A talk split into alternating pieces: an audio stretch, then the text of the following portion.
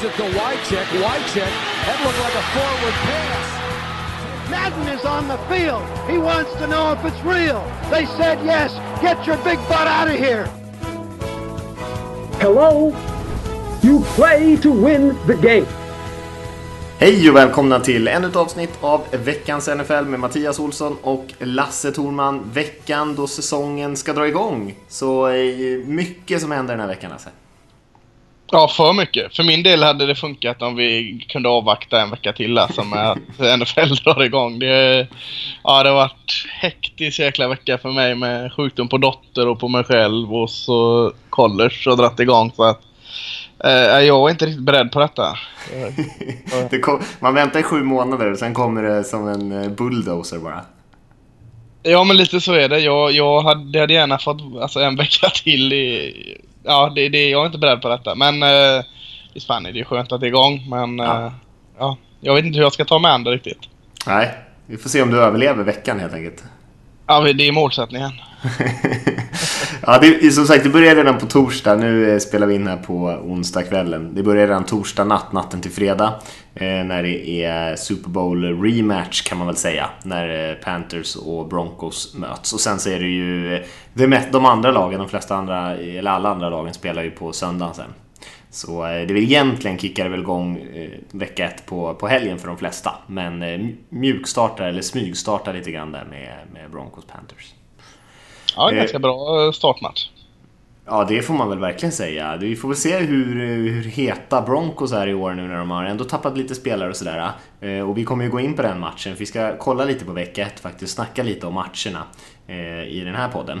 Eh, som, vi, som spelas vecka ett. Men då kommer vi prata lite om den såklart. Men visst är det en spännande match och sen, eh, ja, sen är det ju bara att ladda upp för helgen totalt sen.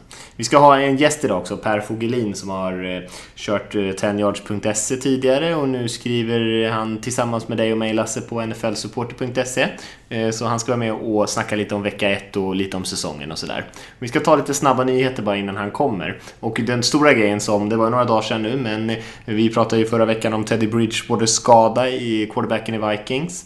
Eh, stor eh, förlust för dem såklart. Men eh, Vikings de ville inte gå in i säsongen utan något hopp med den där unga, ganska duktiga truppen de har. Så de bytte till sig Sam Bradford från Eagles eh, och betalade ganska dyrt för det dessutom. De fick ge upp ett första rundeval 2017 och sen ett, eh, det som man kallar ett conditional pick i eh, NFL. Och det lite beroende på hur långt Vikings går. Det börjar med en, en, ett fjärde rundeval 2018 plus den här ettan då 2017. Eh, men kan bli värt upp till ett andra rundeval om de går hela vägen till Super Bowl Vikings. Vad, vad tyckte du om den här uh, traden Lasse? Ja, jag var väldigt ensam där uh, att inte såga traden. Visst, de gav upp väldigt mycket Vikings för det, det säger jag inte emot. Men, eh, och jag har eh, väl aldrig tagit Sam Bradford i försvar något vidare men något måste de göra för att eh, jag står fortfarande fast vid att de är i det här fönstret nu att vinna Super Bowl. De här unga lovande spelarna lever fortfarande på sina rookie-kontrakt. Kan inte behålla all den här bredden av talang man har så många år till så att... Eh, ja, det, det gäller att, vad säger man? Ja, det gäller att slå till med att man kan och, och det får kosta lite. Det är klart det kostade eh, Philadelphia. Jag visste vilken förhandlingssituation de var i. Eh, jag säger att de gav upp mycket, men jag tycker absolut inte det är en dålig trade av Vikings. Det är en bra trade av Philadelphia Eagles, så att säga.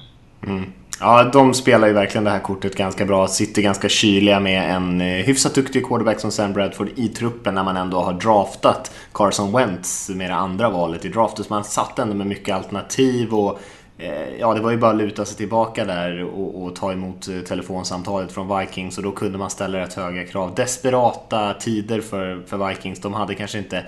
Man vill inte gå in i säsongen, man har en ny arena och allting. Man vill inte gå in i säsongen med helt liksom, hopplöst, att man inte kan komma någonstans med en veteran som Sean Hill där. Så man förstår ju att de betalar, men eh, under normala eh, förutsättningar, vad man ska säga. En normal situation så är ju inte Sam Bradford värd så här mycket. Men eh, för Vikings just nu så var han värd så här mycket. Mm. Eagle känns väldigt tunna helt plötsligt där. Alltså Chase Daniels och Carson Wentz redan vecka ett. Ja. Ja, jag, ty jag tycker i och för sig att det är... kul att vi får se Carson Wentz så tidigt. Sen om han, eh, hur det kommer gå för honom, eh, det får vi se. De var rätt tunna eh, Eh, runt omkring quarterback-positionen också. Så det är väl kanske inte de bästa förutsättningarna att komma in som ung rookie och försöka prestera i det där laget. Men vi hoppar vidare. Lasse Tony Rome har vi pratat om har drabbats av en ryggskada. Eh, kommer missa lite tid. Vi vet inte riktigt hur mycket tid han kommer missa. Det har spekulerats kring allt från 6 till 10 veckor till halva säsongen till mindre än det. Och nu har Jerry Jones gått ut och sagt att han kommer vara kvar på den aktiva truppen. De kommer inte sätta honom på det som kallas för injury reserve i NFL. Och det betyder att för om man hamnar på den, då, då då får man inte komma tillbaka för en, en viss period av tid. Så det betyder ändå att man eh, hoppas fortfarande att Romo kan komma tillbaka ganska snabbt.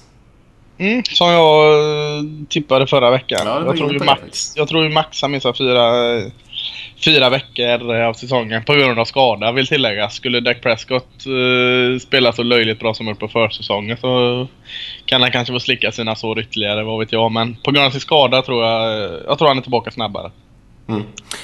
Eh, jag har inte så mycket mer att lägga till där egentligen, men det kan vara något att hålla koll på i alla fall. Att eh, det kanske inte behöver vara helt hopplöst för, eh, för cowboys där, att de blir av med Rome så länge. Han kanske lyckas ta sig tillbaka lite tidigare helt enkelt. Josh Sitton har ju varit en väldigt uppskattad guard, även fast de inte får så mycket uppmärksamhet i Green Bay Packers under många år. En av de bästa på sin position i ligan. Men nu har de kickat honom därifrån och han har signat med rivalen Chicago Bears. Och det var många som blev förvånade, Lasse. Ja, jag har eh, inte satt mig in i varför man har gjort det alls. Så att eh, jag är också förvånad. Det är det enda jag kan säga. Mm. Ja, det lutar väl åt att det var ekonomiska skäl och att man ändå tänker att eh, han kanske inte har framtiden för sig om man säger så då. Men han var ju fortfarande en bra spelare förra säsongen och sådär så att det är lite förvånande ändå. Men eh, Green Bay är väl ett av de där lagen som kanske tänker några år i förväg alltid. Eh, inte kanske alltid är så fokuserade på det här fönstret som du var inne på där utan att man, man känner att man är man framgångsrik under lång tid så kommer framgångarna ändå till slut. Mm.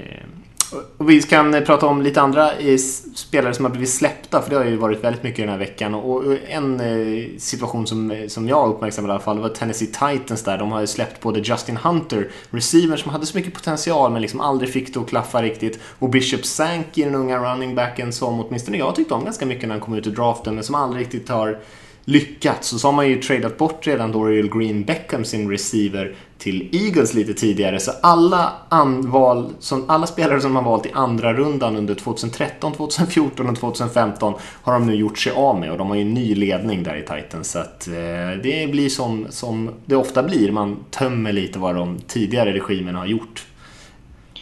Ja, ska vi räkna med att de kickar Derrick Henry då nästa år? Så de valde de Ja, det är i alla fall eh, John Robinson där, nya GM, som har valt eh, Henry. Ja, precis. Nej, men Bishop Sankey var ju också väldigt svag för när han kom ut ur college. Jag tror att tippade som skulle bli årets rookie till och med. Mm. Ja. Har han landat något nytt gig eller? Jag vet faktiskt inte om han har signat än. Det har jag inte Nej. koll på. Eh, Nej, inte men han var ju den här typen av spelare som kunde göra allt möjligt. Men eh, sen när han väl kom till NFL så, där, så lyckades väl han inte riktigt visa att han var jättebra på någonting. Och sen, sen vad det beror på, det kan ju vara många anledningar. Man har ju inte lyckats utveckla så mycket spelare överhuvudtaget i Tennessee på senaste tiden. Eh, och man hoppas ju att lite nya coacher och sånt där ska, ska vända den utvecklingen. Precis. Eh, men det är egentligen alla nyheter vi har där för idag och eh, vi går egentligen vidare och tar in Per här och börjar snacka lite om eh, säsongen som kommer som är såklart det som bör vara i fokus. Gött!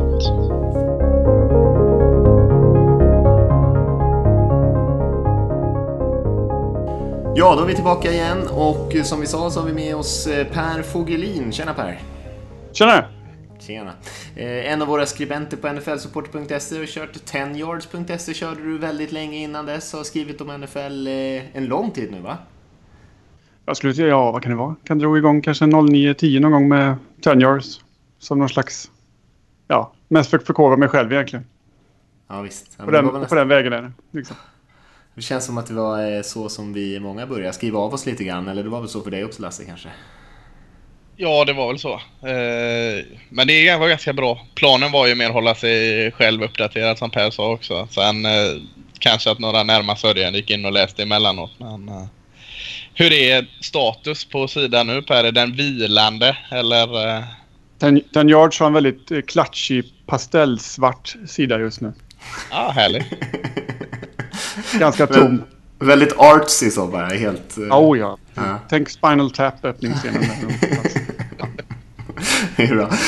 Vi ska snacka som sagt lite säsongen eh, 2016 här eftersom det börjar ju, nu är det onsdag kväll, det börjar torsdag natten mot fredag och sen så är det ju helgen som det verkligen kickar igång för de flesta lagen och eh, jag och Lasse har varit inne lite grann, pratat alla divisioner, pratat alla lag och igenom sådär men är det någonting som du känner liksom, eh, som du ser fram emot kanske på, på den kommande säsongen? Ja, det, det är väl en massa grejer. Jag försökte lista lite grejer innan ni ringde upp här ändå. Men eh, eh, jag snubblar ju tyvärr över sådana här tråkigheter egentligen. Jag såg Brady och klistermärken var på tapeten nu. Att han pillar bort sin NFL-logga. Jag vet inte, har ni varit, sett något mer om det till exempel? Nej, prata. Spännande. Alltså det, det bråket börjar ju ta... eh, Om det inte var löjligt förr så börjar det bli eh, ganska löjligt nu. Jag står att någon kille alltså blivit... eh, Ja. Har ni sett storyn eller? Nej, nej, Berätta. nej. Okej, i grova drag så har man nu sett att eh, Tom Brady inte haft NFLs logga på sin hjälm under försäsongsmatcherna, vilket då är tvingande, eller man måste ha den loggan. Ja.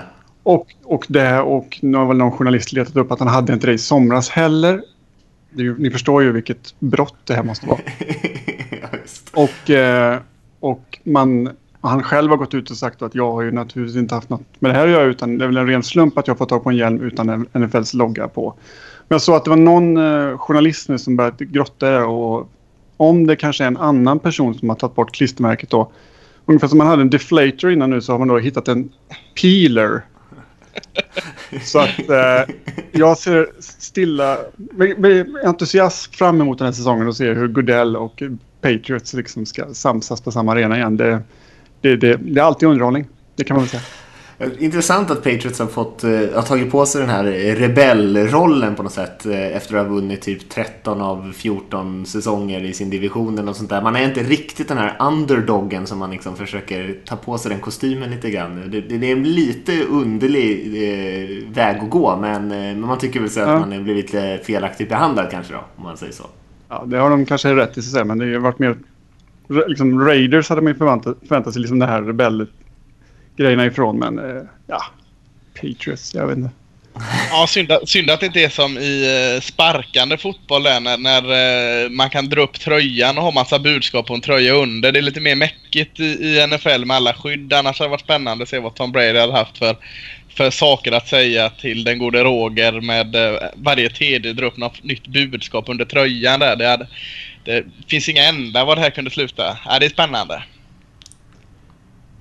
Ja, onekligen. Men det är väl lite för, det är väl ingen- det är ju inte för sent att börja nu. Men det är väl bara att göra tröjorna ännu större, liksom lite mer baggy. Så kan man ju få rum med det mesta under där tycker jag. Ja, han kanske kan låna coachens tröjor där. De brukar vara ett par sizer för stora. Jajamensan. Hade du något mer på din lista där Per? Ja, vi kan ju bara nämna i sammanhanget att eh, Belichick börjar närma sig 250 segrar tror jag. Jag vet inte riktigt var han står, men han kan ju passera den gränsen och då är han ju med i ett riktigt fint gäng sen.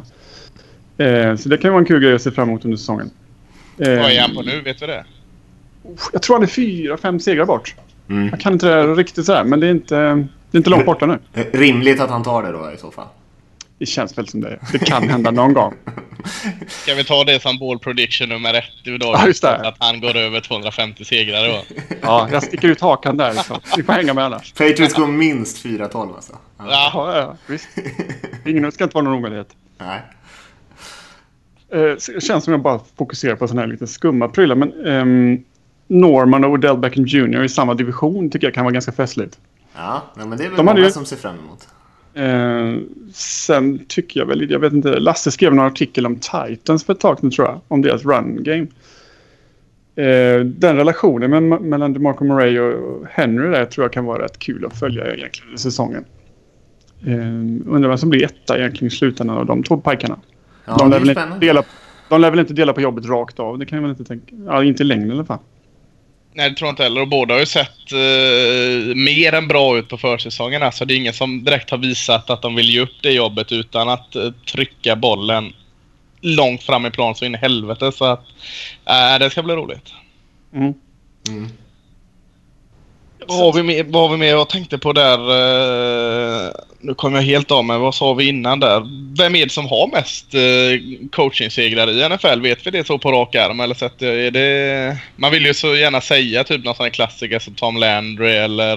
eh, La- Landry var med på listan. Jag undrar om inte Ja. var trea. ja, eller... Shula kanske? Kan han vara med? Högt? Kan han det? Hade han Ja. så lång karriär? Är det... Jag vet inte, jag bara gissar. Ja, det är fantastiskt att jag återigen drar upp en fråga som vi inte är något förberedda på. Men Du är bäst på att göra det där. Det är, man får Ja. alltid vara på tårna när man poddar med Lasse. dra ner hela den här. Men, men Det lät, det lät ju så bra. är det väl inte i varje fall. Nej, han hade ju lite otur med hälsan där så det blev Ja. väl inte Ja, så långt här tyvärr. Jag hörde, jag hörde ett resonemang faktiskt om Titans där om, om försäsongen. Eh, Jag vet inte om det var Greg Cosell eller någon som, som var inne på det. Alltså de har ju sett väldigt bra ut, speciellt deras springspel sådär. Men många lag skimar ju inte så mycket under försäsongen. De, de liksom eh, döljer sina bästa trick på något sätt under försäsongen och kör de här base-grejerna. Men Titans har ju kört alla möjliga intressanta, spännande koncept. Så att det är lite som att de liksom går ifrån normen och liksom kör grejer som ingen annan liksom gör. Och därför har de sett så väldigt bra ut och att det kanske kommer bli lite tuffare sen när de möter motstånd som faktiskt förbereder sig för att möta den här typen av grejer. Eh, Så det ska bli väldigt spännande att se om de kan ta med det här eh, momentumet de har från försäsongen in i den vanliga säsongen. Vi ska- Eller, Ja. Eller? eller har de, gör de all den här trickeration bara för att sen bara passa, tokpassa här mot Minnesota första matchen? Kanske. Vem vet. Eh, jag var inne på eh, Lombardi och Packers. En, en, eh, Jordy Nelson har inte varit i farten överhuvudtaget under försäsongen va? Nej. Nej, men han ska, han, han ska alla vara med eller? Det är han Ja. hela tillbaka i uh, hälsa. Han ska må bra säger de, men det säger ju alla så här års. Liksom det är ju, alla mår ju fantastiskt bra så här i, liksom i augusti, september.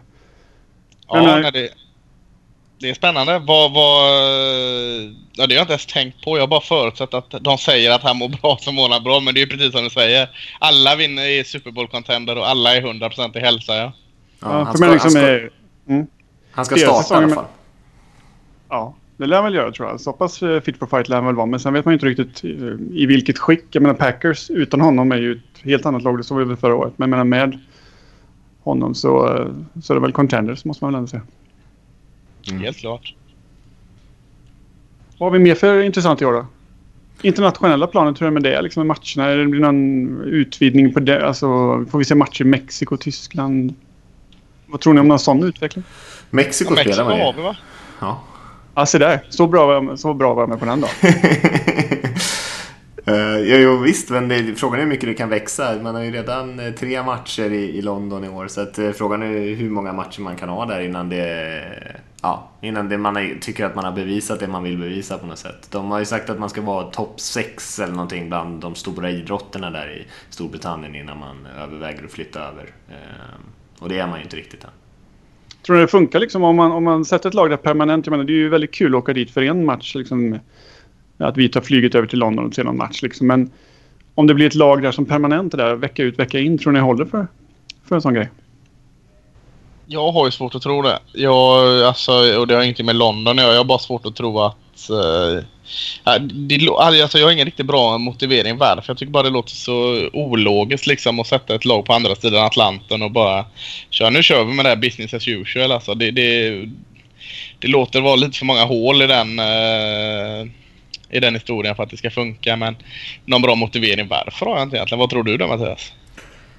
Jag tror att det, det, det alltså, de här praktiska i, eh, praktiska kritiken, den köper jag inte riktigt. Jag tror att det går att lösa alla praktiska grejer, men däremot om, om det är långsiktigt, att man håller upp intresset och att man, att man verkligen på allvar vill ha ett lag där. Det är jag lite mer skeptisk till. Där är jag nog inne på ditt spår Lasse. Jag tror, jag tror inte att det kommer hända inom eh, Nej, inte inom en väldigt eh, lång tid framöver i alla fall innan man eh, tar det steget, om man någonsin tar det steget. Men eh, jag tror att det är, det är framförallt som, det är som de här grejerna man håller på att flirta med Las Vegas om man är Oakland Raiders. Jag tror, jag tror inte att man verkligen kommer flytta dit, det gör man ju bara för att man vill eh, få ut, trycka ut lite extra stålar ur hemstaden.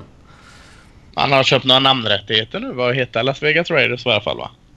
Jag skulle tro att det är en, en, en spel för gallerierna. Nu kan jag ha fel Utifall där i och för sig. Men, ja, precis. Nej, men det är så här, då har man ju på något sätt eh, lagt in ännu ett eh, en chip i potten liksom. Och någon måste kontra och sen så får man lite, lite tryck på, eh, på motparten liksom. Det är lite så. De har, lite- köpt, de har köpt domäner nu. Nu måste det vara klart. Ja. Det är ju lite som Mattias har köpt på sig nflsupporter.fi och .de och sånt bara utifall här framöver. ja, just det. Eh, Det gäller ju att gardera sig lite va? Kinesiska jag också.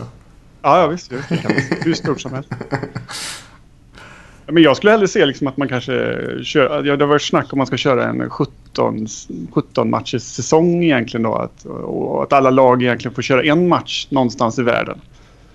Och i så fall kanske ha en, hur ska säga, en lite mer roterande fest. Liksom att ja, nu kommer liksom det laget till Peking, nu kommer det laget till Barcelona, nu kommer det laget till Göteborg. Så att alla får göra sin tjänst ute i världen på något sätt. Det tror jag hade varit lite mer festligt liksom. Ja, Ullevi har ju haft match innan. Visserligen preseason, men det var ju långt Och före just- London och de där höll på med eh, matcher. Vi var ju revolutionära där eh, på västkusten som vanligt. Så, Vi är ju Nej, lite de- fräckare bara, det är ju det. så är det. Och de är ju välkomna tillbaka. Men det var Chicago någon gång, 80-talet va? Vad var- vad var jag tror det var 89 eller så var det 85. Jag blandade alltid ihop det där. Eh, en kul anekdot från det var att eh, eh, Göteborgs, eh, Göteborgs amerikanska fotbollslag, jag kommer inte ihåg nu heter de ju Marvels, men om det var eh, Giants eller Mustangs då. Fick vi Macrills hette man tror jag. Ja, eh, fick behålla målstolparna. De flög ju över målstolpar till Ullevi men sen orkade de inte dra med dem hem. Så En gåva till det amerikanska fotbollslaget i Göteborg fick de behålla målstolparna. Vart de är nu, de ligger och rostar bort i något förråd någonstans. Men eh, ja, det var mäktigt då i alla fall. Mysigt. Eh, Eh, Men jag, jag har ju en fråga till dig då Per som är lite eh, vågade tippandet. Du tippar ju bland annat att Khalil Mack här skulle göra flest interceptions i, i år. Jag, satte det på, jag satte det på fel rad. Nej, jag vägrar göra det. Slå det in så ångrade att du sa att du satte det på fel rad. Jag sitter Men- med facit framför mig. Jag ser ingenting vad du pratar om. Jag, måste, jag, jag gav en 20 till redaktören och det ordnade sig tror jag. Nej men vågar du ha, vad har du om bara de som Super Bowl-finalen, vilka möts där då? Vågar du, drar du ut med någon sån där eller är du lika tråkig som jag och säger de där gamla vanliga lagen? Vi ska gå in på det sen men jag var så nyfiken. Nej, men jag, jag tror eh, i vår lilla undersökning så är väl Panthers tror jag väl stenhårt på som segrare och sen eh, tog jag nog Steelers som motståndare. Mm. Det gjorde du kan redaktören hälsa då. Men vad härligt, vad bra. Mm. Halvtråkigt då. Jag, jag, jag, Jo, men vad man kunde ju sagt. Patriots. Det har varit ett ganska säkert kort många år men... Eh, Ja. Ta men det alltså, det gäller ju att hitta ett lag som har både möjligheten att ta sig dit och sen möjligheten att förlora då för att stämma in på den motiveringen. Ja, det är sant. Ja, det var inte, när man kollar över valen här så var det ju inte direkt något sådär jättespännande val från någon här i, i vår eh, redaktion. Det var ändå eh, sju, åtta stycken som fyllde i den där men det var inget riktigt sådär vågat. Om, man, om Vem vi stack skulle... ut mest då? Ja, jag vet inte faktiskt. Det var mycket Patriots kan vi säga. Mycket Patriots, Packers, Seahawks, Steelers. Och det var nog alla hade någon kombination där. Någon, två stycken Cardinals också. Sen var det inget mer. Men om vi skulle säga så här att om vi ska säga varsin som är nå- en riktig djupsliper på något sätt som skulle kunna nå dit och kanske till och med vinna det men som inte någon riktigt nämner i det sammanhanget. Vad skulle vi dra till med då? Cincinnati Bengals. Mest att det är så otroligt att de ska vinna en slutspelsmatch. Vinner de en så lossnar det. Vad säger du Per?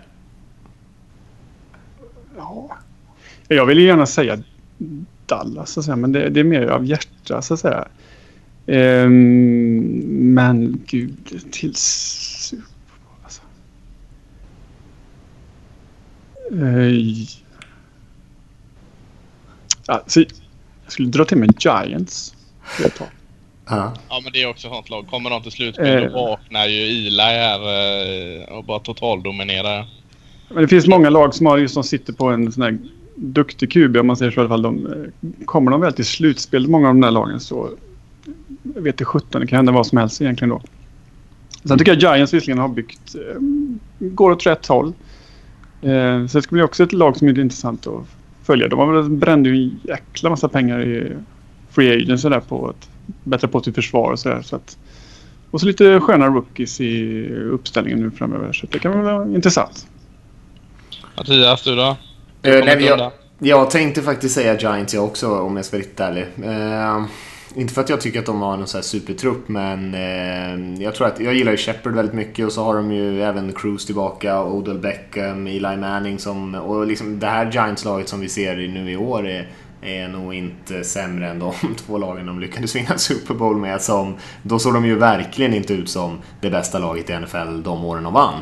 Och... Eh, nej men det är, väl, det är väl någonting med dem som de känns lite skrälliga sådär. Men de skulle ju precis lika gärna kunna... Jag har nog tippat att de ska vinna sex matcher eller något sånt där under säsongen. Men om det är någon som ska skrälla för en Super Bowl så, eh, så tror jag nog att eh, de är kanske min favorit där bland dem. Lite mer ja, oväntade. Spännande. Många gillar ju Chiefs. Jag har till och med hört någon nämna Chargers som en sån där, som ett lag som Inte skulle Chargers, nej. Ja, Chiefs är väl roliga, men jag tycker de har lite för, det är lite för lite firepower där för att ta sig fram tycker jag. De, eh, Jag kan tycka att de är lite bleka i- ibland. ja, de skulle eh, behöva lite mer i luften kan jag tycka för att eh, Mm. gå hela Jag gillar Chiefs, men ja. Det, tycker inte det känns som så bold prediction ändå. Kanske det. Ah, Super Bowl känns väl bold i alla fall. Ja, det kan det vara kanske. Ja. Men det skulle vara en ganska schysst statement av Alex Smith och en känga till 49ers här om han tog dem hela vägen. Ja, jag Ja, såg, någon list, såg någon lista faktiskt där de hade listat, eh, jag tror det var de största flopparna som hade gått nummer ett overall. Mm. Så var det liksom Jamarcus Russell och sen tror jag Alex Smith var tvåa. Men den var ju några år gammal den artikeln. Jag tror inte man skulle sätta honom på en sån lista nu, även fast han kanske inte dominerar. Eh, så har han ju ändå hållit ett startingjobb ganska länge och han har ju vunnit en jäkla massa matcher. Så flopp kan man kanske inte kalla honom riktigt. Nej, men han gör ju sin grej och det gör han bra. Mm. Sen kan man ju tycka vad man vill om det sen. Men... Då är det väl en annan spelare på offensiven i Chiefs som gick först overall som är närmare skulle jag säga. Eric Fisher där, tacken. Nu var han ju lite bättre förra året men ja, han har ju inte alls gjort det bra än. Nej, nu har han fått nya pengar. Mm. Ja, det brukar ju hjälpa. Då är man mindre hungrig. Han borde pensionera sig nu kanske. Det är liksom Ja, bara, nu, nu kastar han in handduken. På tal om första pick där. Eh, Goff. Rams, hur ser det ut där? Tänk om han skulle nu fallera totalt. Då har de bränt kungariket två gånger om för en QB och inte kommit någon vart. Vad gör Rams då? Gör de rent hus i överallt då eller? Flytta Bränner tillbaka till klubbhuset. St. Louis. Så flyttar de hem. Sluta spela fotboll. Det flytta blev för tillbaka mycket, till det blev för mycket press i Los Angeles där där de drar. Ja, jag, nu har inte, jag ligger, lite, ligger efter några avsnitt här i Harden också än, så jag har inte sett hur han har skärpt till sig på träningen. Men jag tror ju fortfarande på Jared Goff. Eh, jag tror det är en liten bit. Bara de har lite tålamod med honom, men fan, det ska inte vara så svårt att skaka fram någon QB som kan eh, göra ett gediget jobb medan han får utvecklas lite. Men ja, bommar han det där så, ja fan. Det är inte vad de behöver. Jag tror inte så mycket på dem i år ändå, men ja, det är helt klart spännande. Samtidigt man, man kastar in dem i hetluften direkt överallt nu. Liksom. Det, det kan inte vara lätt att på QB komma in. Menar, Aaron Rodgers satt väl på bänken i några år liksom, och fick liksom lugnt komma in i ligan. Så här. Men idag ska man prestera från dag ett på ett helt annat sätt och man förväntas kunna ta över liksom, direkt. Det, det är inte så jäkla lätt alltså. Nej, jag tror inte på det sättet. Alltså, sådana gör det. Jag tror eh, i stort sett alla QBs mår bättre av att sitta något år. Visst, Cam Newton gjorde det förbannat bra och Andrew Luck gjorde det bra men det är inget som säger att de inte skulle gjort det lika bra om de satt ett år till exempel heller. Så jag tror i nio fall av tio nästan så gör det mer nytta att få glida in lite i rollen än att bara slängas ut direkt eh, som ett byte. Mm. Det ligger nog något i det, men jag, alltså, jag tror också det hänger mycket på personen. Eh, och det är väl upp till tränarna där kanske att ha lite fingertoppskänsla. Alltså, man kanske kan, vissa rookies kanske är redo att kliva in, inte, kanske inte första matchen, men efter en halv säsong eller något sånt där. Medan andra behöver mycket mer tid. Och, eh, men det, det blir så mycket press utifrån från fans, media och allting att det är jäkligt svårt att sitta där tror jag som tränare och eh, man är 2-8 eller någonting och, och ändå låta rookien liksom sitta de sex sista matcherna på bänken. Det är nog inte så jäkla lätt tror jag. Då, då riskerar man nog att få kicken istället. Ja. Ja, så är det. Eh, Sen tänk, mm, kör ja, du. Kör, kör, nej, kör på Per. Kör på. Jag tänkte säga, jag vet inte så det där Lars. Jag skickade ju över en liten eh, blänkare till dig innan här. Ja, jag fattar inte alls. Så eh, förklara Nej, jag tänkte så här, eftersom man nu liksom skulle få tillfället att prata med Dallas, liksom, gu- gud i Sverige. Så här. Ja, det ett fan. Face- Alla face- första face. möjligtvis. Ja, Då tänk, tänkte jag bara det här med Jerry Jones som citatmaskin slog ju till igen. ja herregud. Eh, jag, jag har inte tagit del av det sista, men jag blir svettig bara du säger citatmaskinen Jerry Jones. Men, men Mm. berätta, vad, vad, vad sa han nu? Jag tror han tyckte i något sammanhang att någon eh, snackar för mycket om samma ämne. Och förklarar om att you don't have to spend a lot of time going over kind of circumcising the mosquito.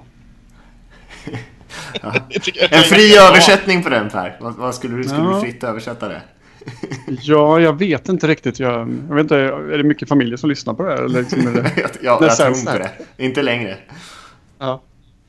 Har du någon sån här favorit där vad gäller, vad gäller Jerry-citat annars eller? Eh, oh, nu tar du mig off guard här alltså, men... Eh, nej, jag brukar mest alltså vara livrädd när han öppnar munnen, vad han säger. Eh, jag skulle säkerligen kunna dra fram något, något alternativ, men... Nej, har du något på lut där? Jag, jag, jag är, jag är Vad roligt. nyfiken. Vad roligt att du nämner det. Ja. Det har jag faktiskt. Som av en slump. Eh, Han, han har ju ett litet problem med det här att han kommer från oljebranschen och att eh, man tydligen använder begreppet glory hole där. ja, just det. Just det. Och, och många av oss som inte är i oljebranschen, vi använder inte det uttrycket på det sättet. Eh, så det, han, så han pratade någon gång om I've been around here when it was glory hole days. I want me some glory hole. Det, det kan man väl klassa som lite olyckligt kan jag tycka. Han är en annan generation Per. Du måste förlåta Det honom. kan vara det. Det kan vara det. Det kan vara det. Eller om Felix Jones. He's got one of those nights bubble butts. Mm. Ja, bubble butt, bubble butt har man ju hört. Det...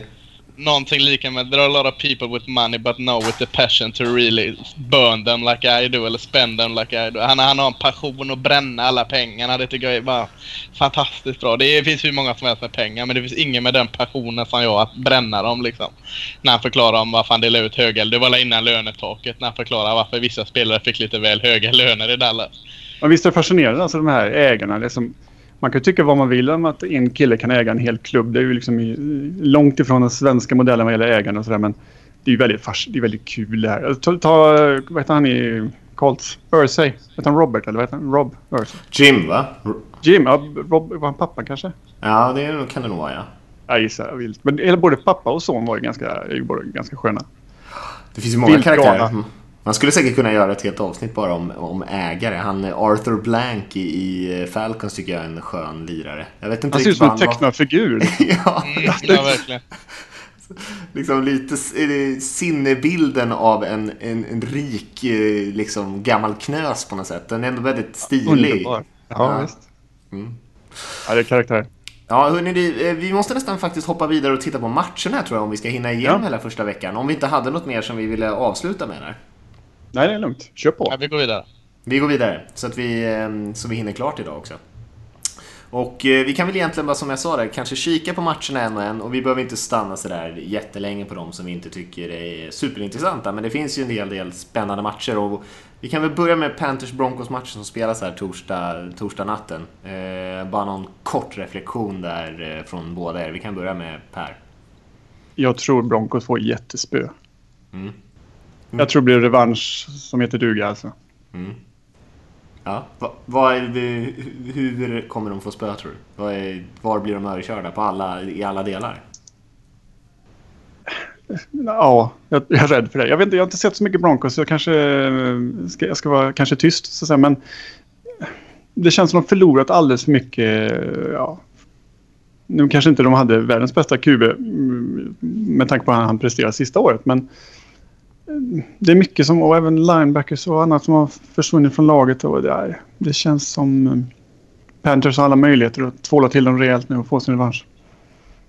Säger du Lasse? Kul med, kul med Super Bowl rerun här första veckan. Eh, eh, jag tror nog också att den får det svårt, men ah, jag, jag vågar inte säga superspö här. Carolina kom in jättemotiverade såklart för att ta revansch, men kan ju också ställa till det också att de är lite övertända, men ja, Denver försvar är fortfarande riktigt bra, men visst, jag tror nog Carolina, kan- eller Carolina, Carolina kan börja med en, en vinst här direkt. ja.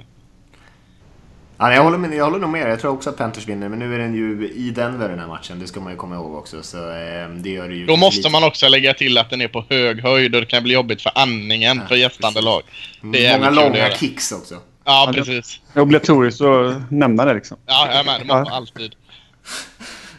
Eh, vi, vi lämnar den matchen tycker jag i så fall. Vi behöver inte säga så mycket Ja. mer om det. Spännande match, Nej. eh, två bra tunga försvar och det, den blir nog säkert eh, väldigt underhållande. Ska ni sitta uppe förresten och se den live? För den börjar ju riktigt sent där, eller den börjar ju 2.30 tror jag, men sen så håller den väl på fram till 5-6 på morgonen. Nej, jag hoppar den. Jag har kundträff direkt på morgonen. så att, jag tror, Tror inte de det, uppskattar kan, det? det kan bli dumt, tror jag. Jag har ingen kundträff och brukar kunna sova de första timmarna på jobbet, men jag hoppar nog den ändå. Vi går vidare till eh, 19-matcherna då, och det är ju ett helt gäng här, men vi kan väl ta dem i lite hyfsat tempo. Vi har ju Tampa Bay Buccaneers som eh, spelar borta mot Atlanta Falcons. Vad tror du där Lasse? Eh, Tampa vinner, eh, de kör över Atlanta Falcons och det motiverar bara för att Atlanta Falcons är totalt värdelösa för, försvarsmässigt. De har ingenting, ingenting har de. De har Matt Ryan men Trufant han har aldrig. Ah, Desmond Trufant och Wick Beasley är bra spelare, de är inte bättre än bra. Eh, Matt Ryan har ingen linje med sig, de har bra springspel, that's it. De, Tampa är spännande och roliga. Jag, jag motiverar att eh, Tampa vinner på grund av att Falcons är kass. Det vågar man ju inte säga emot det här. Det var ju... jo, gör det. Det är Mållös. roligaste. var, var spelas, spelas den i Atlanta eller? Ja, Ah, precis. Hjälper inte. Ja, men då jag säger Atlanta tar det bara för att jävlas med Lasse tror jag.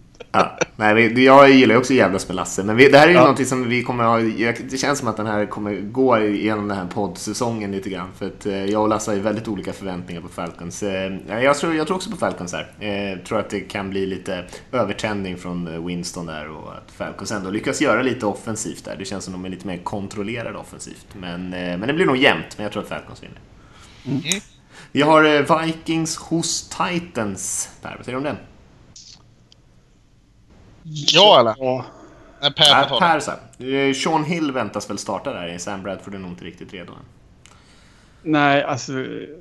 Jag kör på Titans. där. Alltså, jag tror mycket väl att Vikings kommer få upp farten liksom, vad det lider. Men just den här skadan på Bridgewater, det blir, det blir ju lite inkörningsproblematik säkert med, dem, med allt det nya. Så att eh, Titans har väl alla möjligheter nu att eh, ta en, öppna med en seger i alla fall, det tror jag.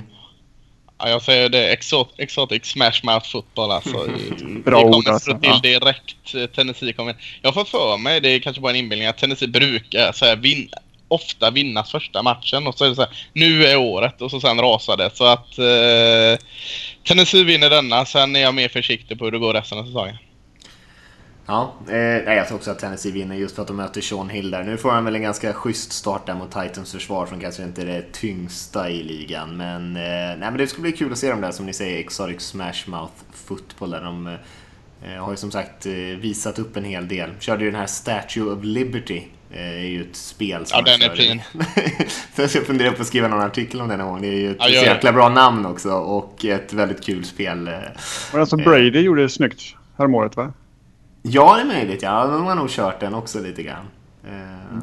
ja, vi ska inte gå in på den, den är väldigt svår att eh, förklara sådär i, i ord för någon som inte kan se någonting framför sig. Men, eh, nej, men det är kul att se deras springspel där, som sagt. Och Vikings eh, kanske är lite chockade fortfarande av den här förlusten av Bridgewater känns det som.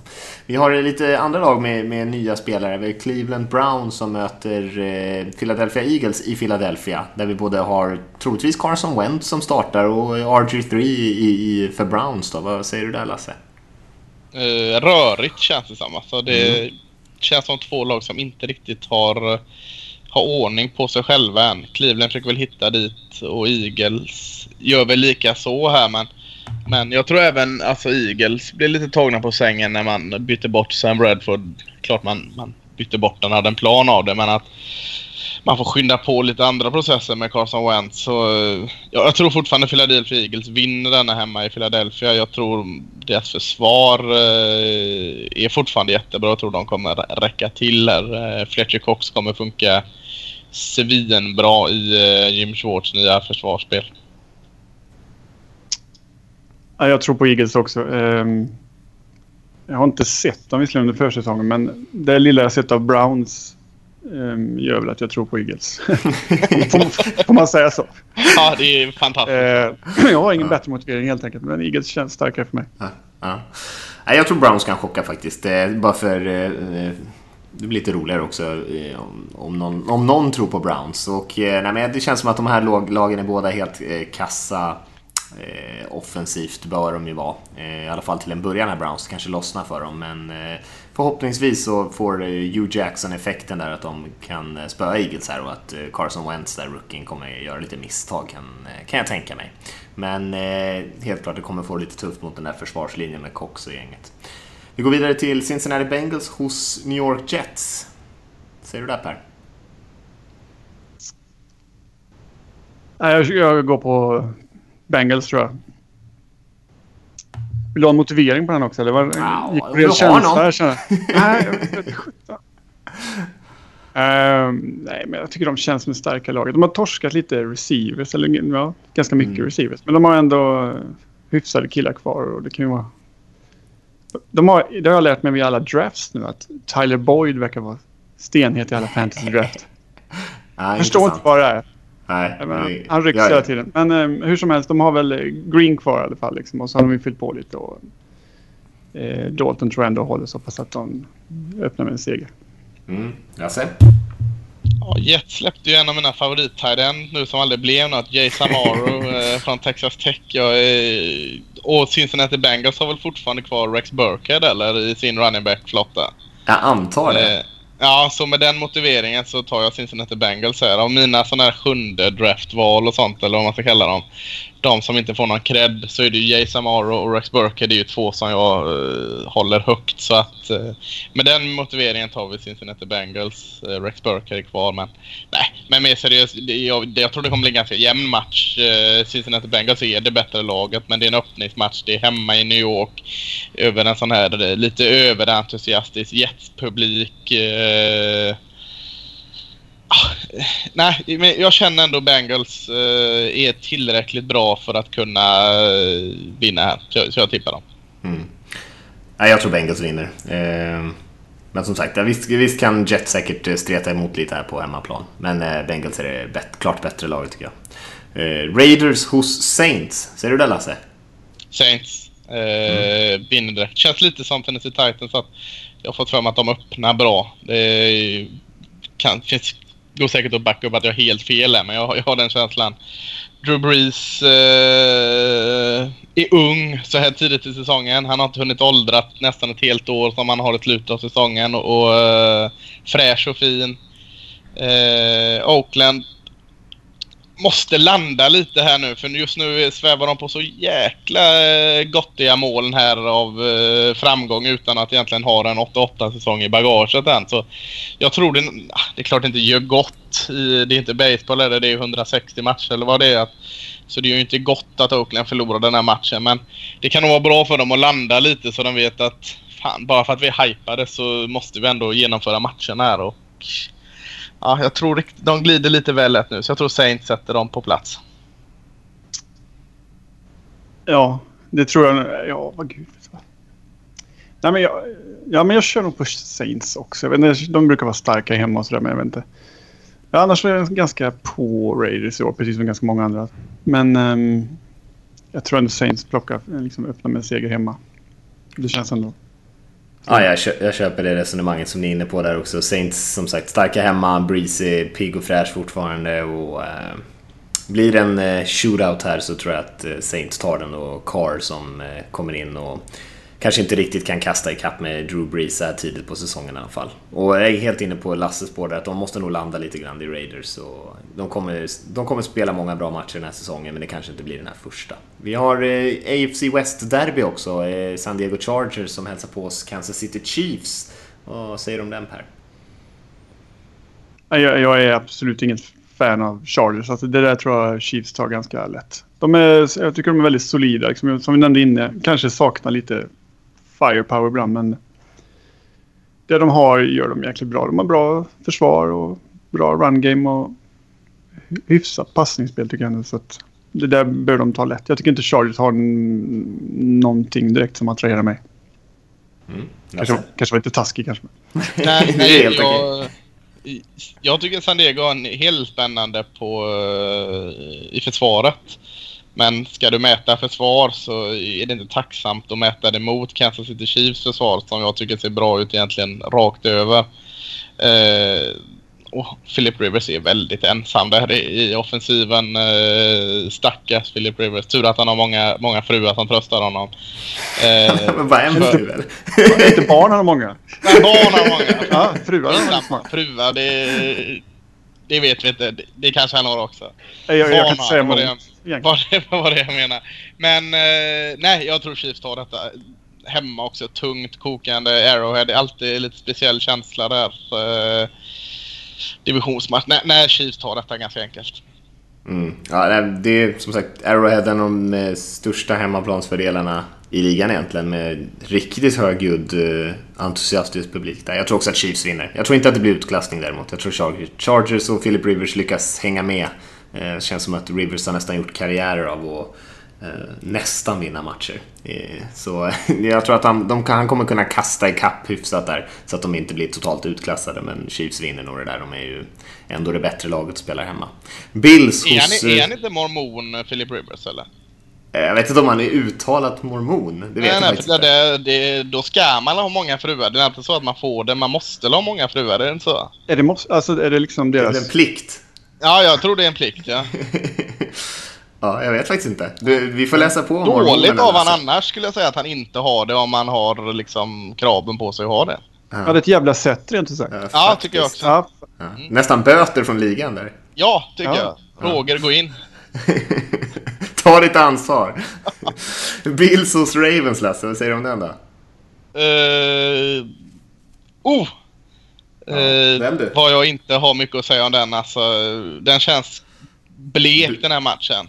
Ja. Eh, inte, inte mycket som är ljust för eh, något av de lagen just nu känns det som. Bills har lidit av ett jävla skadehelvete men eh, Ravens... Ah, Jag tror, jag tror eh, Baltimore Ravens tar detta eh, mest för att de kanske kommer in med lite bättre förutsättningar i, med spelarmaterial och inte lika stora skador så... Nej, Joe Flacco fixar alla detta. Ja, Jag, jag, jag går på Bills. Det, jag tycker de känns eh, mer positivt. Sådär. Ja, det- Ravens borde väl komma ur sin... eh, Det känns som att de varit i svacka i evigheter nu men... Eh, ja, jag tror ändå Bills är är starka laget. Mm. Eh, Nej, jag håller med Lasse. Jag tycker det är en ganska blek match där. eh, Jag tror inte något av de här två lagen kommer kunna utmana i år. Eh, Jag jag tror på Ravens. Inte så mycket motivering. De eh, hemmaplan. Bill saknar lite viktiga spelare här i början av säsongen. Eh, Men inte mer än så egentligen. Eh, B, eh, Chicago Bears hos eh, Houston Texans. Säger du det Per? Eh, nej, jag, jag kör på Texans där. Jag tycker de har ett solitt lag. Och Bears brukar väl alltid göra mig besviken på alla möjliga sätt och vis. Mm. När, på sin, när de är som bäst så kan de ju prestera sjukt bra. Men det, det, jag tycker det är långt mellan tillfällena. Mm.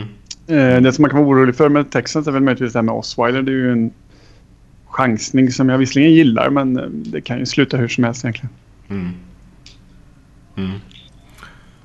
Lasse? Ja, lite som det är med New York Giants försvar här att det ska funka per automatik nu när man har varit inne och värvat spelare till höger och vänster.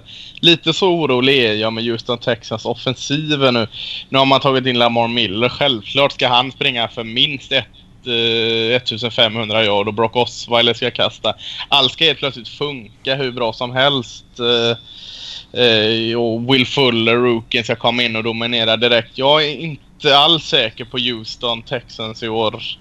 Eh, men, men samtidigt så är det Chicago Bears man möter. Chicago ser inte alls bra ut och, och eh, har sett eh, riktigt bedrövlig ut under försäsongen. Även att man inte ska lägga för stor vikt vid det. Så att visst, den är tar dem. Jag säger så här, Houston Texans tar matchen men eh, matchens spelare överlägset Jay Cutler.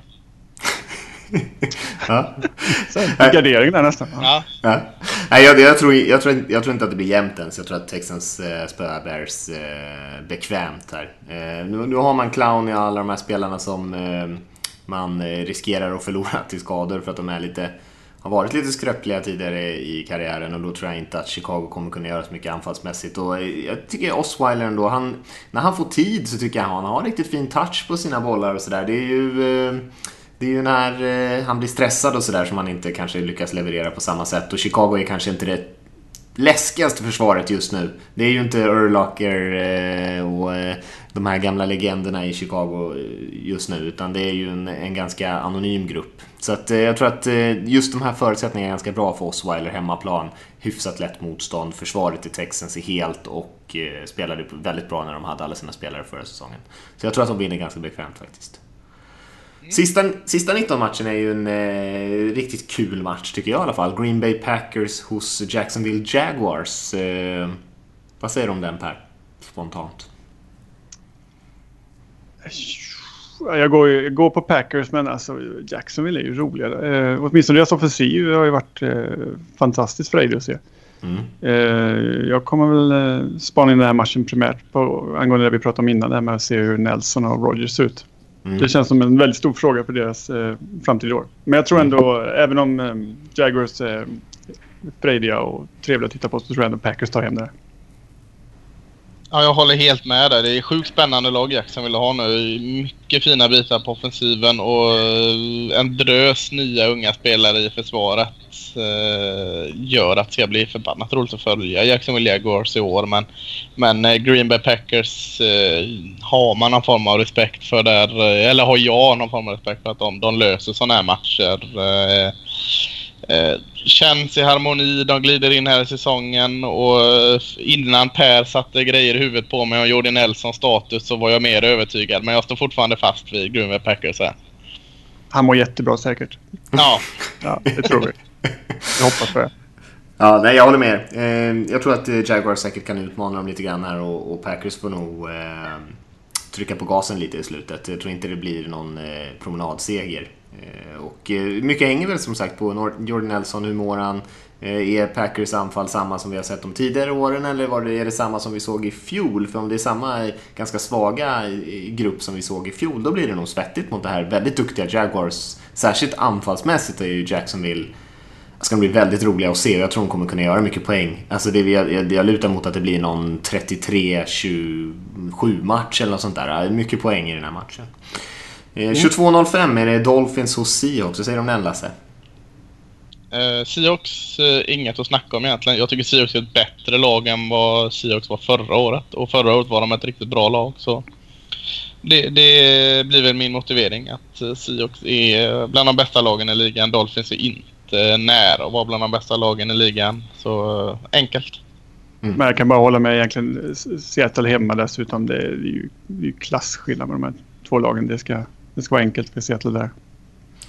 Ja, de borde vinna den här matchen lätt. Eh, som sagt hemmaplan också. Eh, Seahawks är ju inte alltid sådär superbra att starta säsongerna så alltså, jättestarkt alla gånger. Utan det kan vara lite hackigt. Eh, den största utmaningen är väl egentligen Sue och Wake där på linjen mot den här ja, minst sagt skakiga offensiva linjen i Seahawks. Men jag tror väl ändå att de vinner i slutändan. Men Wilson får nog springa runt lite, men det brukar han göra. Vi går till 22-25 matchen har vi ju två matcher här på söndagen också. Den eh, första är ett klassiskt möte. Eh, New York Giants hos Dallas Cowboys. Per, säger du? Jag är part i målet, höll jag på att säga. Um... Nej, jag, nej, jag kan inte svara vettigt på en sån här fråga. Um... jag kommer ju säga Dallas. Ja, alltså jag, jag blev väldigt förtjust i den killen jag såg. Jag tyckte han var otroligt lugn och fin. Och, eh, så jag, jag, ser fram emot den här matchen med entusiasm, även om inte Även om inte Rome är med och så. Utan, så att, eh, nej, men jag, typ, Dallas säger jag. Eh, men det blir nog jämnt. Ja, jag mår, mår dåligt av den här matchen redan. Jag ser inte fram emot den alls. jo, jo, jo. Vi håller huvudet högt. Ja, nej, jag, jag är, håller bara på att lugna ner mig redan här nu. Jag var, levde ju länge under det här mantrat att Dallas vinner alltid i New York och New York vinner alltid i Dallas. Nu bröts det här för några år sedan så jag kan inte gå på det längre. Men, men alltså, skulle gärna tippa så tippar jag nog Dallas här ändå. Och självklart hjärtat med då men eh, jag tyckte New York eh, Giants försvar eh, såg förbannat bra ut och det jag var mest överraskad över att de såg så samspelta ut de här nya, nya spelarna eh, under försäsongen redan och det blev jag lite överraskad för. Så ja, jag tror nog det blir en jämn match och, och Jag, jag, jag tippar Dallas här, men, men jag skulle inte bli jätteöverraskad om New York går och vinner den. Är En fin match i alla fall. Det blir det säkert. Ja, det är det verkligen. Ja, nej, jag tror, eh, jag tror också på Cowboys här. Eh, Jag tror att eh, Prescott, han, jag tror inte att han kommer... eh, Han, han har ju sett väldigt bra ut och det, vi kommer nog få se en betydligt skakigare variant av honom också under den här säsongen. Eh, lite beroende på hur länge han spelar. Så, nej, självklart Nej, inte. nej. Men, men inte mot det här Giants-försvaret tror jag att eh, den offensiva linjen kommer sk- kunna skydda honom så pass bra att han inte direkt behöver eh, känna sig sådär jättehotad. Ehm, och då tror jag att Cowboys kommer kunna springa igen den här matchen egentligen. Och så Prescott kanske kastar några långa bollar sådär när, när springspelet har dominerat ett tag. Så, så vinner man den här matchen mot Giants ändå. Men eh, ja, det kan nog bli ganska jämnt ändå. Det håller jag med om. Lions hos Colts, Lasse. Vad säger du om den? Eh, också en ganska tråkig match. Eh, Colts, Andrew Luck, hel. Han var faktiskt inte hel även när de sa att han var hel förra året och det syntes. Eh, det är väl det man får förlita sig på eh, hos Colts för det är mycket hål i den defensiven och även ganska konstigt bygge i offensiven också tycker jag. Men ah, jag ser inte så mycket som är bra med Detroit heller å andra sidan. Eh, och eh, jag har inte heller sett den här tydliga plan B efter att eh, Calvin Johnson la av. Man har en bra O-line i Detroit, det glömmer man ofta att säga. Och Matthew Stafford borde få chansen att eh, hitta sina receivers. Det blir nog jämnt här också, men nej, jag säger Indianapolis Colts. Jag håller med. Alltså, eh, risken med Lions är väl att de, de har haft en kräftgång att man till slut tappar fokus på dem så att man snart inte vet vad de har och inte har. Men nej, de är inte bra. Alltså, Colts bör kunna ta det här bara på ren illvilja och Andrew Luck som sagt.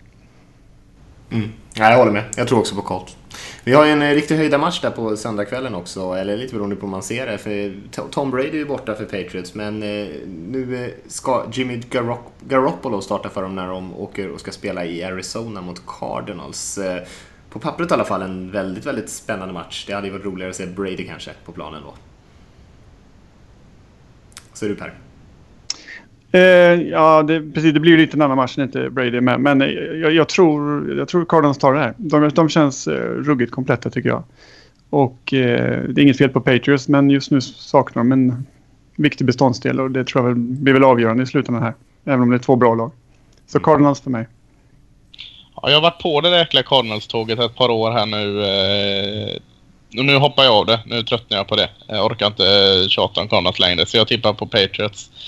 Eh, jag tror de kommer visa ännu att eh, de är ett riktigt fint lag även utan Tom Brady. Försvaret är jättebra, det glöms ofta bort.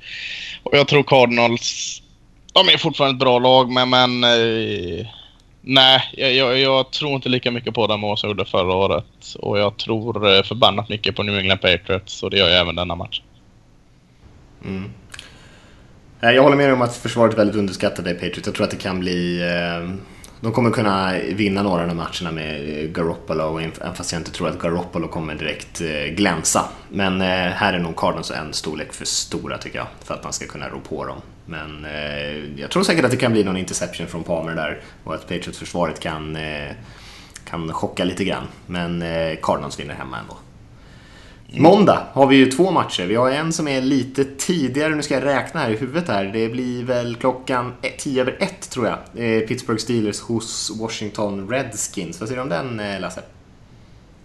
Pittsburgh vinner var jag väldigt säker att säga innan jag egentligen hade någon backning för det. Men eh, jo, det gör de väl. Eh, känns mer kompletta än vad Washington gör. Eh, trots att jag inte riktigt kan placera Washington. De, de har en del spännande element. De har ett, eh, en hyfsat bra offensiv linje. Bra eh, bollmottagare och en, en QB som gjorde det bra förra året.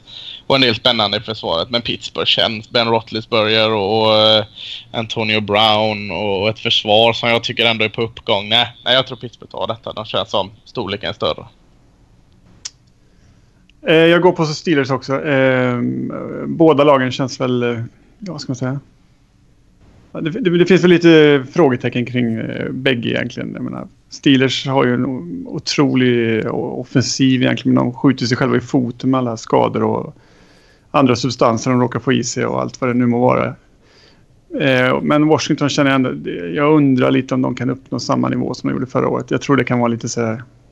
Eh, en tillfällighet förra året. Så jag tror ändå att Steelers har större chans att upprepa samma sak. Och jag har ändå tippat dem som tvåa i år, eller som final.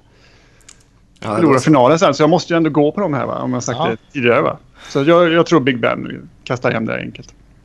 Ja, nej, jag tror, jag tror också Steelers vinner den här matchen. Eh, jag, jag trodde inte så mycket på Washington. Eh, förra året fick jag väl kanske äta upp. Eh, jag tror väl inte så jättemycket på dem i år heller. Jag Kanske får ångra mig den här säsongen också. Men Steelers däremot tror jag på och tycker väl att de är ett klart bättre lag än, än Redskins. Fast det är bortaplan så tror jag att de tar det.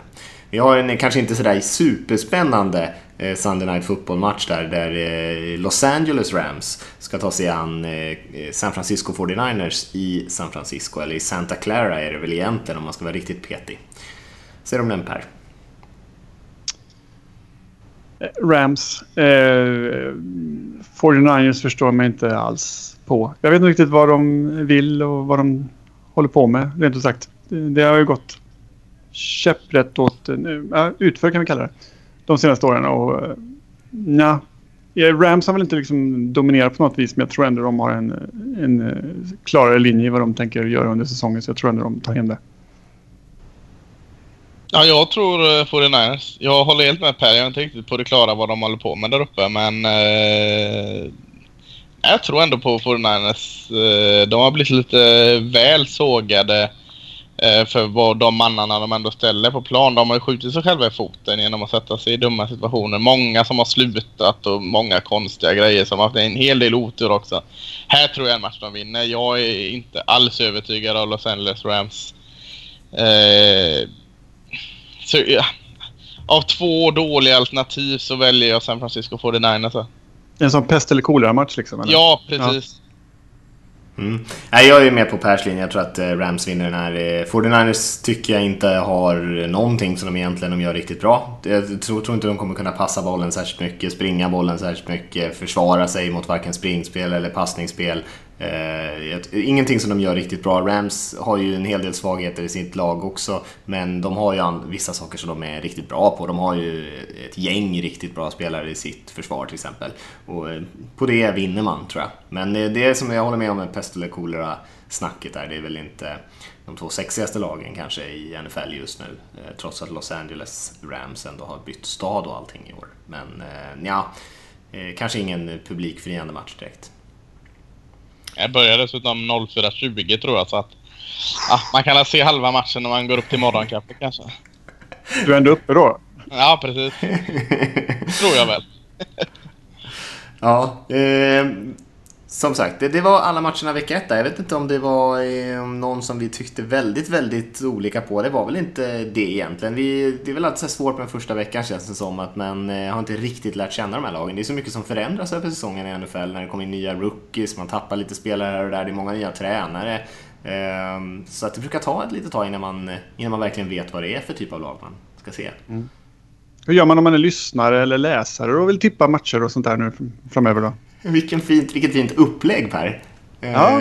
nej, men eh, vi kör ju en pick'em-liga. Vi är väl med alla tre gissar jag. Eh, Ja. På ESPN. Så att eh, vi har ju twittrat ut länken några gånger. Så antingen går man till Twitter och kollar flödet där. Eller så kan man gå in på hemsidan. Så kan man egentligen bara söka på pigskin där eller någonting i sökfältet. Så hittar man ju den nyheten där med länk och eh, och allting. Eh, Jag tror att ligan heter NFL Supporter 2016 på E ESPNs Pigskin Pick'em-tjänst. kan man ju också gå och leta direkt där om man vill.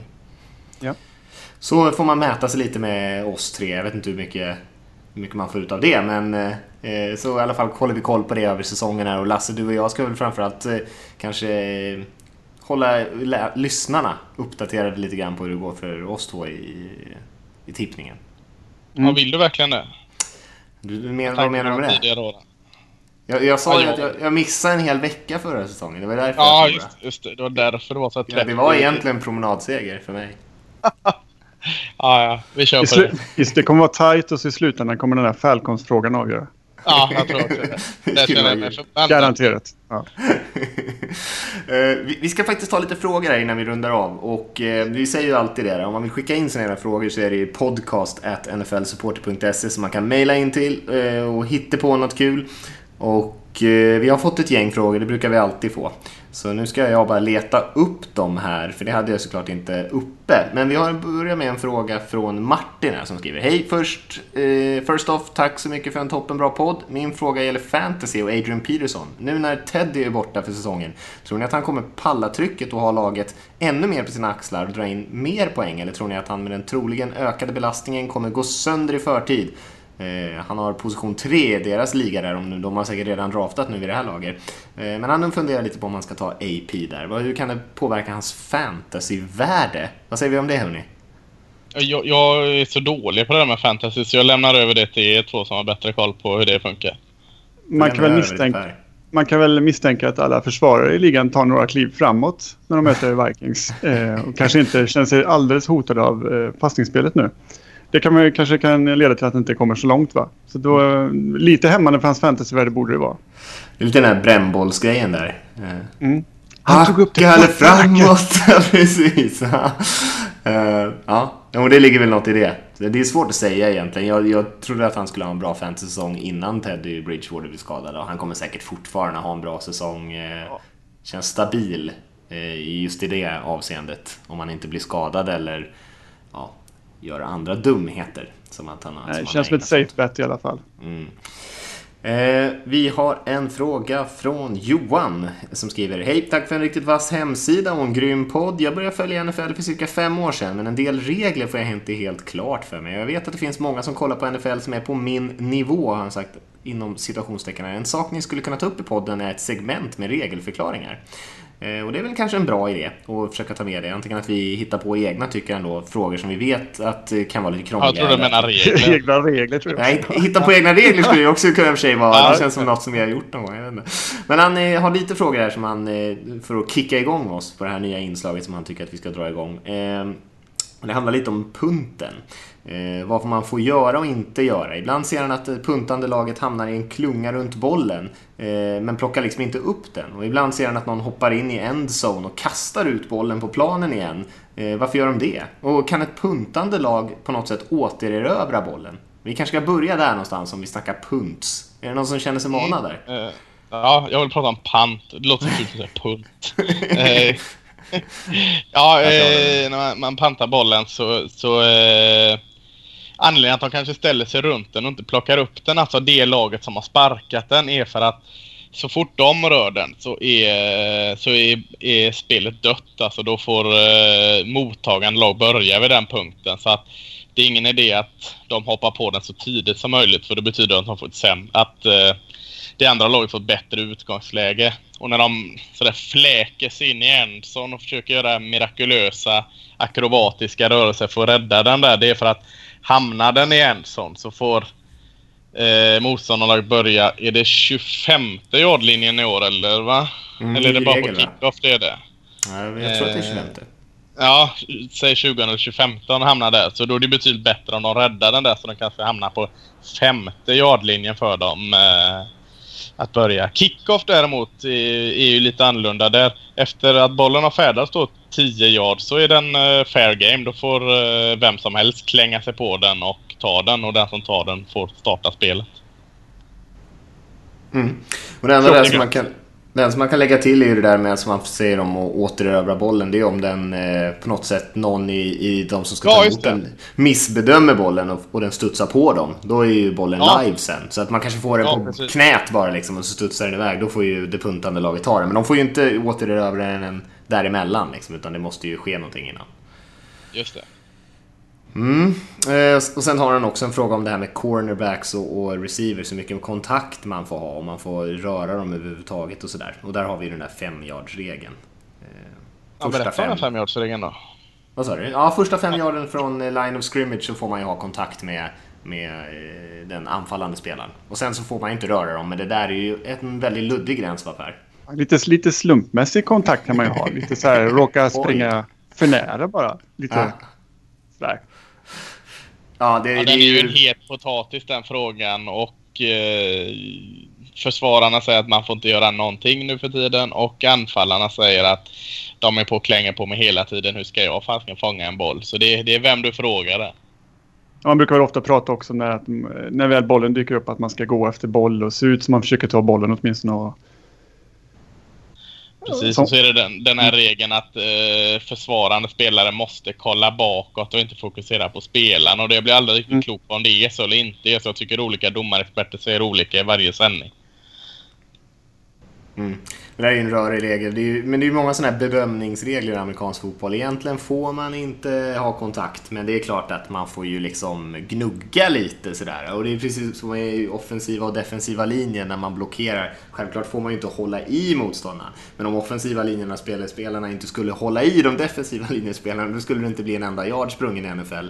Eh, utan det är ju liksom ett måste på något sätt. Sen får man hålla i på ett rimligt sätt. Men det står ju inte i regelboken riktigt. Eh, jag kan säga i min semiprofessionella karriär som offensiv linjeman och då är jag semiprofessionell, då är jag väldigt snäll mot mig själv. Eh, då, då blockerade jag inte många springspel där jag inte höll i min motståndare på något sätt. Så att eh, det är mer en regel än ett undantag. Men det gäller att göra det på rätt sätt. Det gäller att göra det snyggt. Det är det det handlar om. Göra det med stil. Fuska med stil. På ett körvänligt sätt bara. ja, precis. Kramas lite. Ja. Som Al Davis sa var det väl, om, om du inte fuskar så försöker du inte vinna. Den, den mannen, det är också en citatmaskin. Det är ju ett Nej, program, för, program för sig.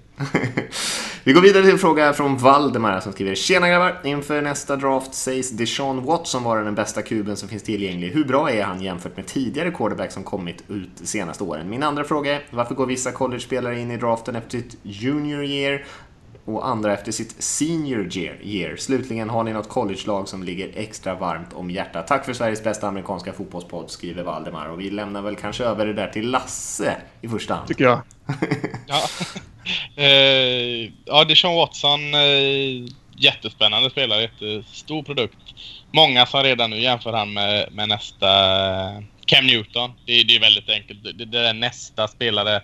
Det är också väldigt löst, men han är ju en, en sån här ganska stor, tuff QB som passar jättebra, springer jättebra. En sån som man vill ha i, i eh, moderna NFL nu. Eh, spelar i Clemson. Eh, och, och, han är en eh, verkligen en topp-QB som förtjänar än så länge, nu har det bara spelat en match i år av college, att gå nummer ett i, i draften. Vi har en väldigt bred eh, QB-klass i år. Vi har eh, jag skulle nog kunna räkna 6-7 quarterbacks som just nu här tid typ på säsongen har potential att, att plockas i runda ett. Sen kommer det hända jättemycket men, jag skulle nog säga att QB-klassen nu är, betydligt bättre än vad den var förra året och även det året där James Winston och Mariota valdes kanske närmare där men ja, det är en jättebra QB-klass och, och Dijon Watson är topp där helt klart.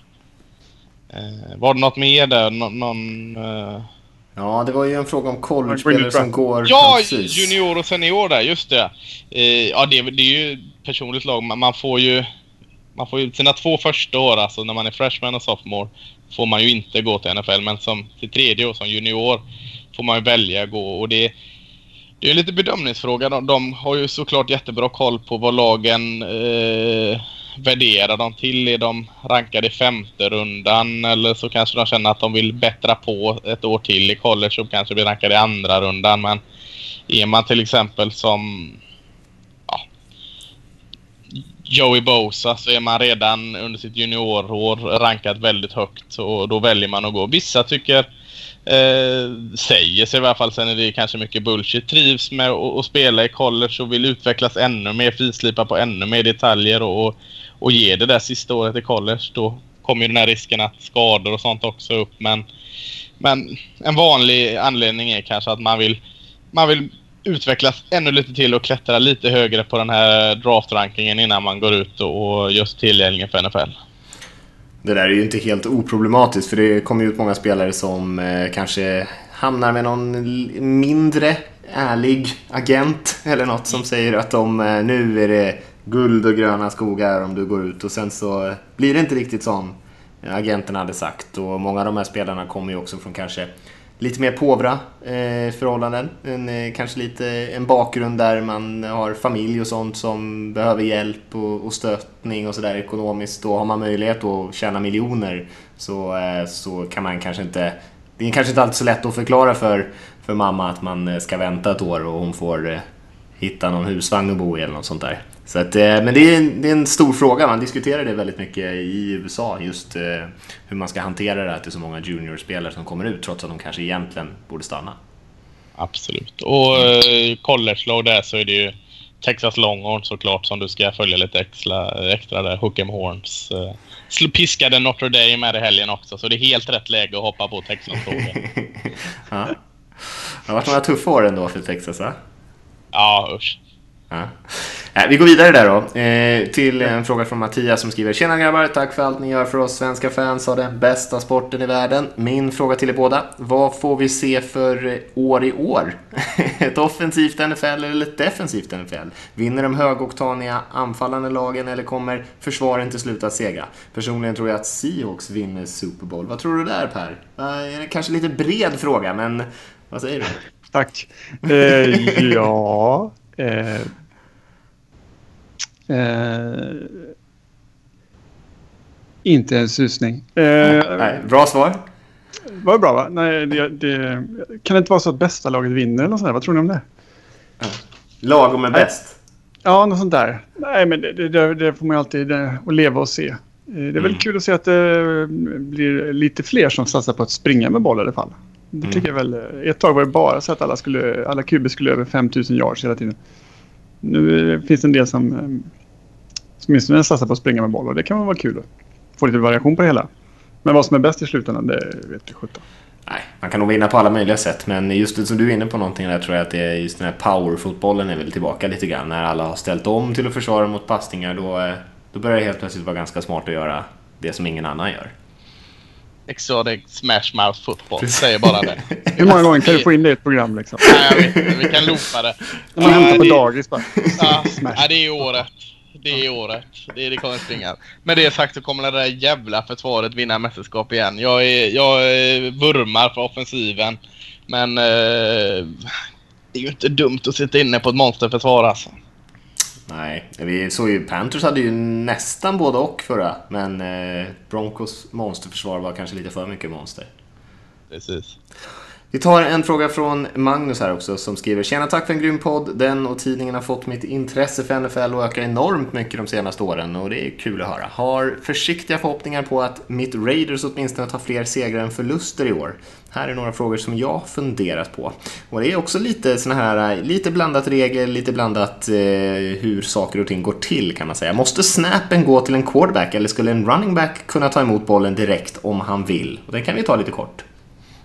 Nej, den måste inte gå till QB. Vi har ju de här Wildcat och alla möjliga varianter. Den, den kan gå till running back, eh, absolut.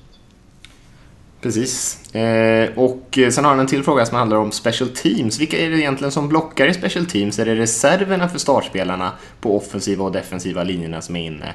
Är det samma spelare inne på både när man puntar som när man tar emot en punt? Eh, ja, hur är det i special teams egentligen?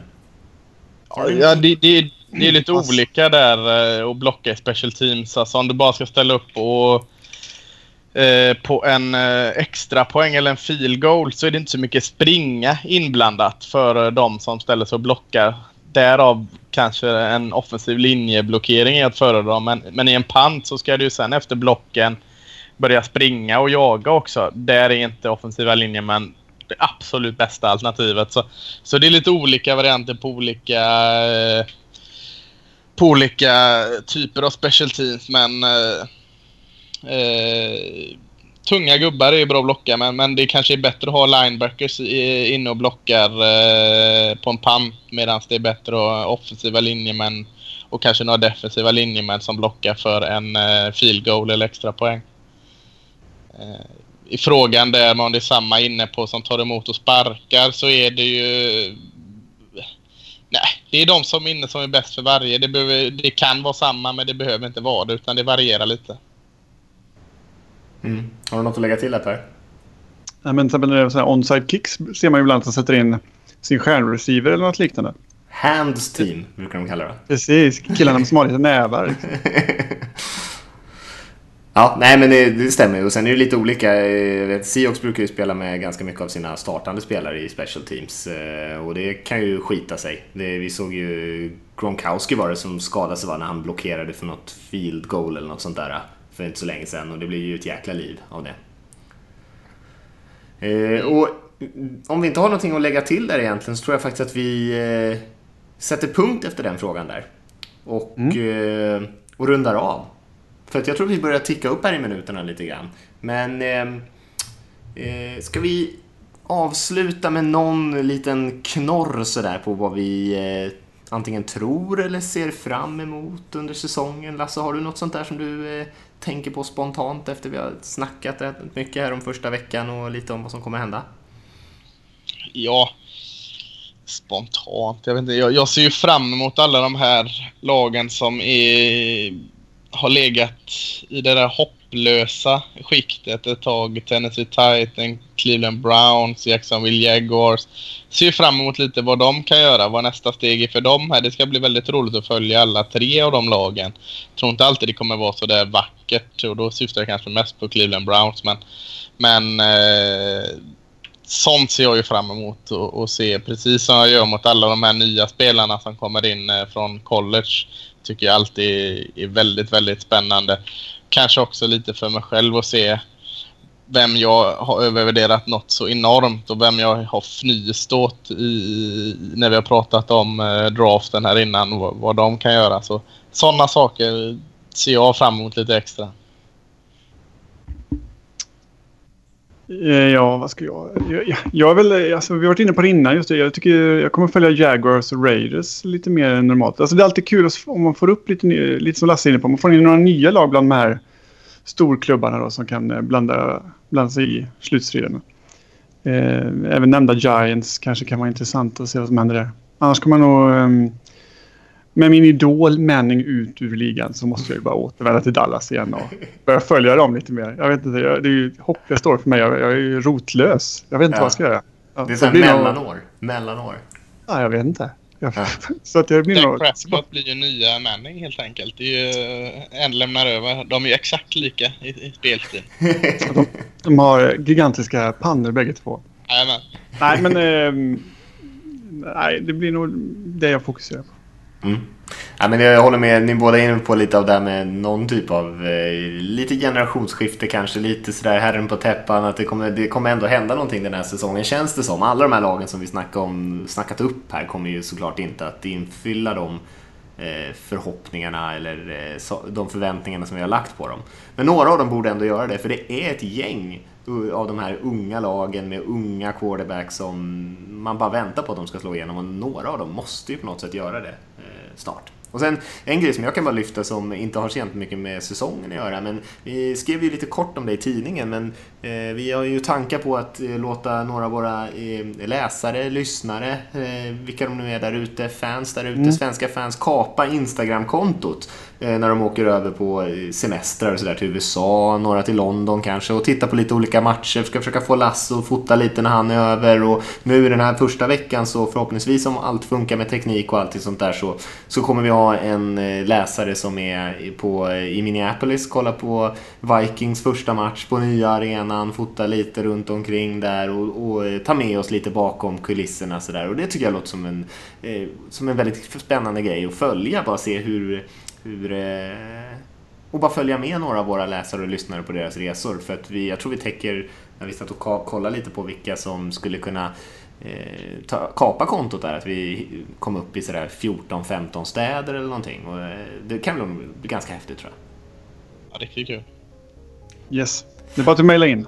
Det är bara vi får mejla in om man är över och är sugen. Eh, Och med det så eh, rundar vi av den här gången. Och om ni vill eh, hjälpa oss att sprida podden så får ni gärna göra det som sagt sociala medier. Vi säger tack till Per Fogelin som var med och förgyllde programmet. Tack. Tack själva.